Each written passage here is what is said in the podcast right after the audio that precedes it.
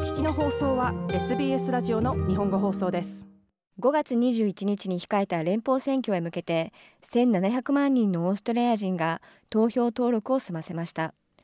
オーストラリアには選挙制度を管理する独立機関オーストラリア・エレクトラル・コミッション AEC がありすべての有権者が連邦政府形成を手助けできる機会を得られるよう保障しています。今週のセトルメントガイドでは投票方法について説明します。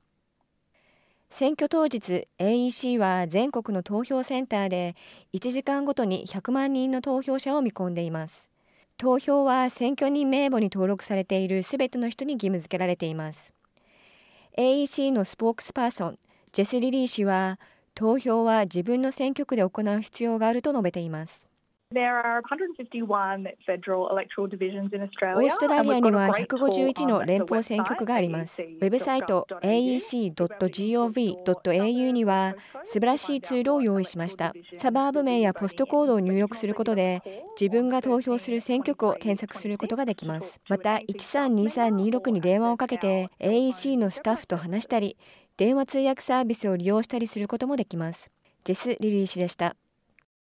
AEC は選挙当日、数千箇所に及ぶ投票所を運営します。一般的な会場は学校や教会のホールなどです。情報は AEC のウェブサイトから入手することができます。ウェブサイトでサバーブ名とポストコードを入力すると、あなたの候補者が誰なのか、そして実際に投票を行う場所を知ることができます。ジェス・リリー氏でした。また AEC のスポークスパーソンであるエヴァン・エキン・スミスさんによると、投票所では多言語での説明やサポートが受けられるといいます。投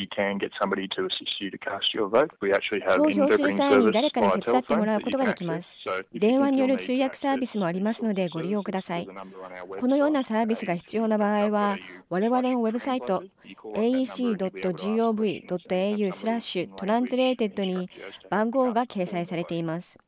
この番号に問い合わせることで質問をしたり、正しい投票方法を教えてもらうことができます。エヴァン・エキン・スミス氏でした。またすべての人が投票に参加できるように AEC のモバイルボーティングチームは住宅介護施設や遠隔地域のコミュニティの人々を訪問する予定です。投票当日に投票所に行けない有権者は他の方法で投票することができます。投票当日、何らかの理由で投票ができない場合、また選挙前に期日前投票センターに行くことができない場合は、郵便投票も可能です。エヴァン・エキン・スミス氏でした。郵便投票の申し込みは AEC のウェブサイトから行うことができるとジェス・リリーさんは言います。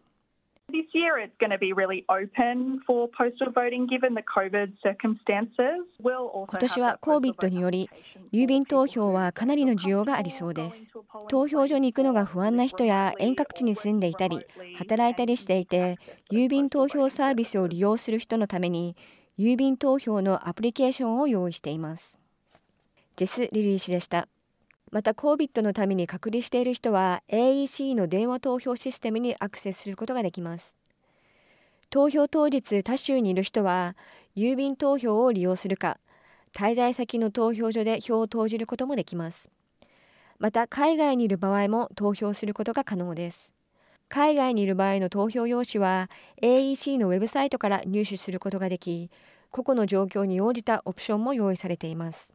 一部のオーストラリア高等弁務官事務所でも投票所を提供しています。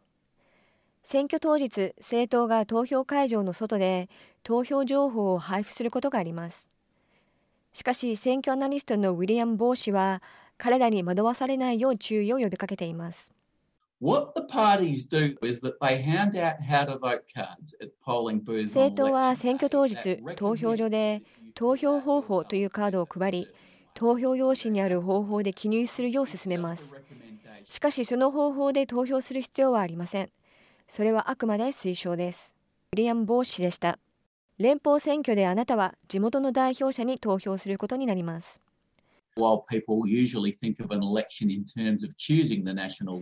選挙というと国のリーダーを選ぶというイメージがありますが、国のリーダーは国会で最も多くの議席を獲得した政党のリーダーなので、そのリーダーに直接投票するわけではありません。ウィリアム・ボー氏でした。有権者には緑と白の2枚の投票紙が渡されます。緑色の投票用紙はあなたの選挙区から House of Representative 下院の候補者1名を投票するためのものです。現在下院には各選挙区を代表する151の議席があると帽子は語ります。政権が樹立されるのは下院です。そして通常政権を樹立するのは下院で最も多くの議席を獲得した政党です。そして政党または連立政権のリーダーが首相になります。緑の投票用紙で投票する場合、希望する候補者の横に1、次の候補者に2と書き、すべてのボックスに番号がつくまで続けます。白い投票紙はセネット、上院の76議席のうちの1議席を選ぶためのものです。自分の住んでいる州やテリトリーから上院議員を選出するために投票するものですが、投票方法が少し違うと帽子は語ります。州全体の候補者がすべて含まれるため、膨大な量の投票用紙になります。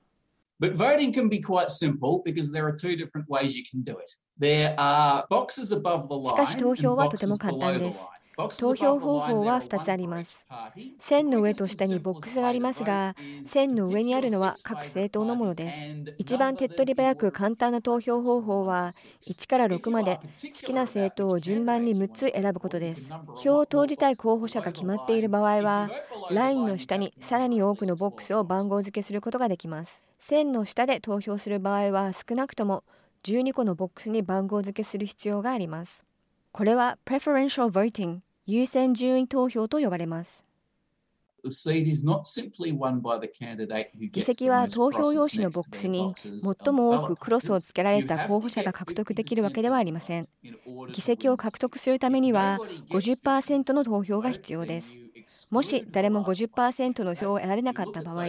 最下位の候補者は落選となり、投票用紙がもう一度見直されます。そして落選者へ投じられていた票は、2番目の優先順位がつけられていた候補者に移動されます。そして50%以上の票を獲得する候補者が現れるまで、最下位の候補者を排除し続けるのです。ウィリアム・ボー氏でした。投票用紙の記入は必ず注意深く行いましょう。投票用紙が正しく記入されていない場合、無効票となり、選挙結果にカウントされません。無効票の例としては、数字の代わりにチェックやクロスで印をつける、投票用紙に個人を特定できるようなことを書き込むなどがあります。投票は義務です。投票しない正当な理由については、AEC の裁量に委ねられ、AEC はあなたの具体的な状況を評価します。AEC は例えば海外にいる人が投票できない場合があることを理解しています。投票しなかった場合、罰金が課せられる可能性があると AEC のスポークスパーソン、エキン・スミス氏は説明します。If anybody enrolled doesn't turn up to a polling place and cast a vote, they could be issued with what we call a non-voter notice. 登録されている人が投票しなかった場合、